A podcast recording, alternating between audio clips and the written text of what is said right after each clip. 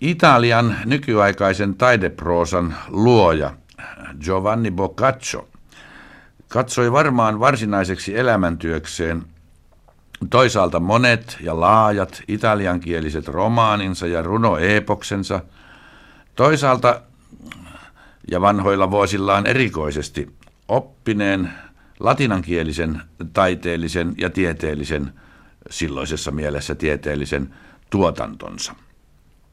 Lieneekö hän itse koskaan ajatellut, että se, mikä hänen elämäntyöstään välittömästi oli jäävä elämään, oli hänen novellikokoelmansa Decamerone, jonka olemassaoloa hän ei uskaltanut edes mainita esimerkiksi ihailemalleen mestarille ja runoilijakuninkaalle Francesco Petrarcalle. Tietysti hänen korkean tyylin mukainen kirjallinen tuotantonsa sekä hänen oppineet tutkimuksensa tulevat myös aina säilyttämään kulttuurihistoriallisen merkityksensä. Mutta ne kiinnostavat enemmän humanismin ja renessanssin tutkijoita kuin tavallista ihmistä. Decamerone tuo muotihumanistien mielestä varmaan tyylitön teos, joka kyllä kuvastaa aikaansa paljon enemmän ja elävämmin kuin hänen muut teoksensa. Sen sijaan elää ja hengittää vielä melkein yhtä tuoreena nyt kuin 600 vuotta sitten. Mistä tämä tällainen johtuu? Ehkä siitä, että tuo taide ei ole roolitaidetta, vaan puhtaasti inhimillistä taidetta. Todellista taidettahan voi syntyä vasta sitten, kun taiteilija vapautuu opittujen kaavojen, opittujen tyylien ja mallien orjuudesta ja ihminen hänessä alkaa puhua täysin ja estottomasti omalla äänellään. Edellytyksenä tietenkin on se, että ääntä on ja että ääni ei ole mitään sammakon kurnutusta, vaan todella ihmisen ääntä. Antti Helanderin, Viipurin klassillisen lyseon rehtorin ammattimaisena roolina oli yläluokkien suomen kielen ja historian opetus. Hän noudatti kyllä oman roolinsa silloisia kaavoja, jotka saisivat nykyajan heikkoveristen esteetikkojen parrat tutajamaan. Niin vanhoillisia ne itse asiassa olivat. Kaukana siitä, että epäilisin niidenkään arvoa ja niiden ainakaan kulttuurihistoriallista merkitystä. Tunnustan kaik- kaiken sen ja ymmärrän sen nyt paljon paremmin ehkä kuin aikaisemmin. Mutta Antilla oli myös kaikista kaavoista vapaa pedagoginen geniuksensa, joka aina sopivalla hetkellä karjaisi ilmoille omat ikuiset totuutensa niin vakuuttavalla tavalla, että ne tunkivat lähtemättömästi oppilaiden sydämiin ja munaskuihin. Kerron tässä vain, miten me luultavasti ikuisiksi ajoiksi opimme esimerkiksi sen, että romanttinen paatos ja asiallinen realismi ovat kaksi eri tyylilajia, joita ei pidä sekoittaa toisiinsa. Molemmat ovat, molemmat ovat tärkeitä, mutta molempia on viljeltävä oikeassa paikassa ja oikealla ajalla. Romantiikkaa sai viljellä esimerkiksi silloin, kun oli kirjoitettava kotiaine aiheesta Syksy on tullut ja myrskyelee. Mutta kun oli luokalla pidettävä vähintään puoli tuntia kestävä esitelmä, silloin oli puhuttava pelkkää asiaa. Jälkimmäinen tuo esitelmä oli aina jännittävä tapaus, sillä se oli huolellisesti valmistettava ja jäsennys oli jätettävä Antille jo viimeistään edellisellä tunnilla, jotta hänkin sai tilaisuuden huolellisesti perehtyä aiheeseen. No niin, vaikka ystäväni Iiro Kaikko onkin nyt jo ekonomi ja luultavasti jo eläkkeellä oleva kamreeri. Hän on ja oli kouluaikoinaan ainakin tunnettu runonlausuja ja lennokas puhuja. Ehkä hän antaa anteeksi minulle tämän kertomuksen, sillä hän on elämää ymmärtävä viipurilainen ystävä.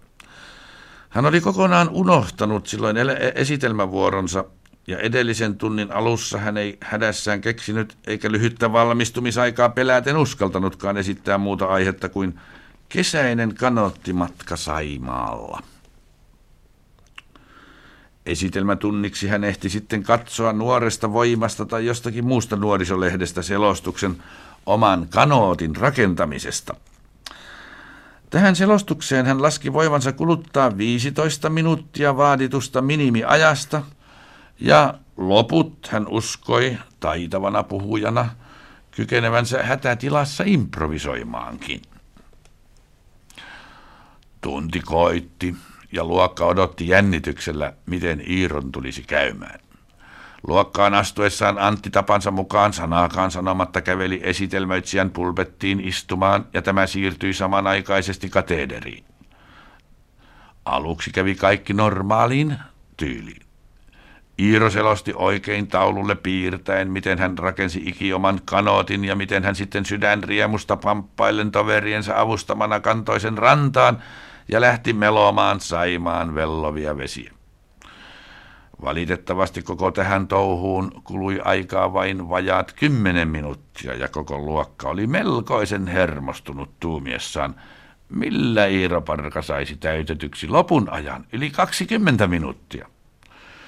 Mutta Iiro alkoi uljaasti. Kesäinen aurinko paistoi täydeltä terältään, alla karkeloi ahdin karja ja yllä kaartui sininen taivas, jolla valkoiset pilven hattarat purjehtivat kuin viikinkilaivat. Vedin keuhkoni täyteen Suomen suloista suvea ja niin edespäin ja niin edespäin. Pari-kolme minuuttia oli näin soudeltu, selviä selän vesi ja lakehia lainehia. Tunnelma tiheni. Pojat eivät enää uskaltaneet vilkuilla toisiinsakaan, mutta Iiro ei hellittänyt. Hän veti henkeään, keksi uuden motiivin vastaan tulevista maalaisveneistä ja sai siihen taas kulutetuksi minuutin pari. Antin pulpettiin ei kukaan uskaltanut enää katsoa. Sieltä päin ei kuulunut mitään, ei yhtään mitään. Skandaali tuntui varmalta. Kysymys oli nyt enää vain siitä, millainen se tulisi olemaan. Mutta sillä välin Iiro oli tullut meloessaan niemen nenään, josta löytyi kuin löytyikin uusi aihe. Pysähdyin katselemaan rantamaisemaa ja lepuuttamaan käsivarsiani. Yhtäkkiä alkoi rantaan johtavalta metsäpolulta kuulua karjan kellojen kilkatusta.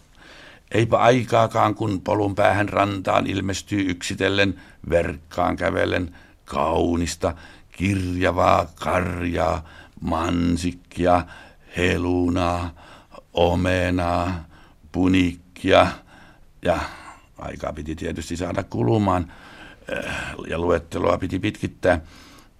No minuutti taas meni, vaikka kukaan ei enää uskaltanut kelloakaan katsoa. Hiljaisuus oli hirvittävä, ukkonen oli tulossa, mutta Iiro ei antaudu. Karja antaa eloa aution maisemaan ja karjan perässä astelee polkua pitkin paimen tyttö. Katselen häntä ja kuvittelen, että hän on mielikki metsän emäntä tai pikemminkin Tellervo Tapion neiti. Hänen valkoinen tukkansa hulmuaa kesätuulessa, hänellä on sineä silmässä ja hänellä on punaa poskella. Silloin kuuluu Antin pulpetista hirveä karjahdus suorana jatkona Iiron lauseeseen. Niin on, ja hyhnää par- välissä. Antti ei kyllä käyttänyt tätä minun hienosteltua sanaani, vaan sanoi sen aivan sen sanan, mitä kansa tällaisessa tapauksessa käyttää. Samalla Antti hyökkää pystyyn, harppaa kiinni Iiron ryntäisiin ja huutaa. Mene ulos! Mitäs tänne tulet valehtelemaan? Onkos muualla pystytty selvemmin ja tehokkaammin iskemään varttuvan sivistyneistön päähän tyyliopin aakkosia? Sanoinko päähän? Ei. Suoraan sydämeen ja selkäytimeen.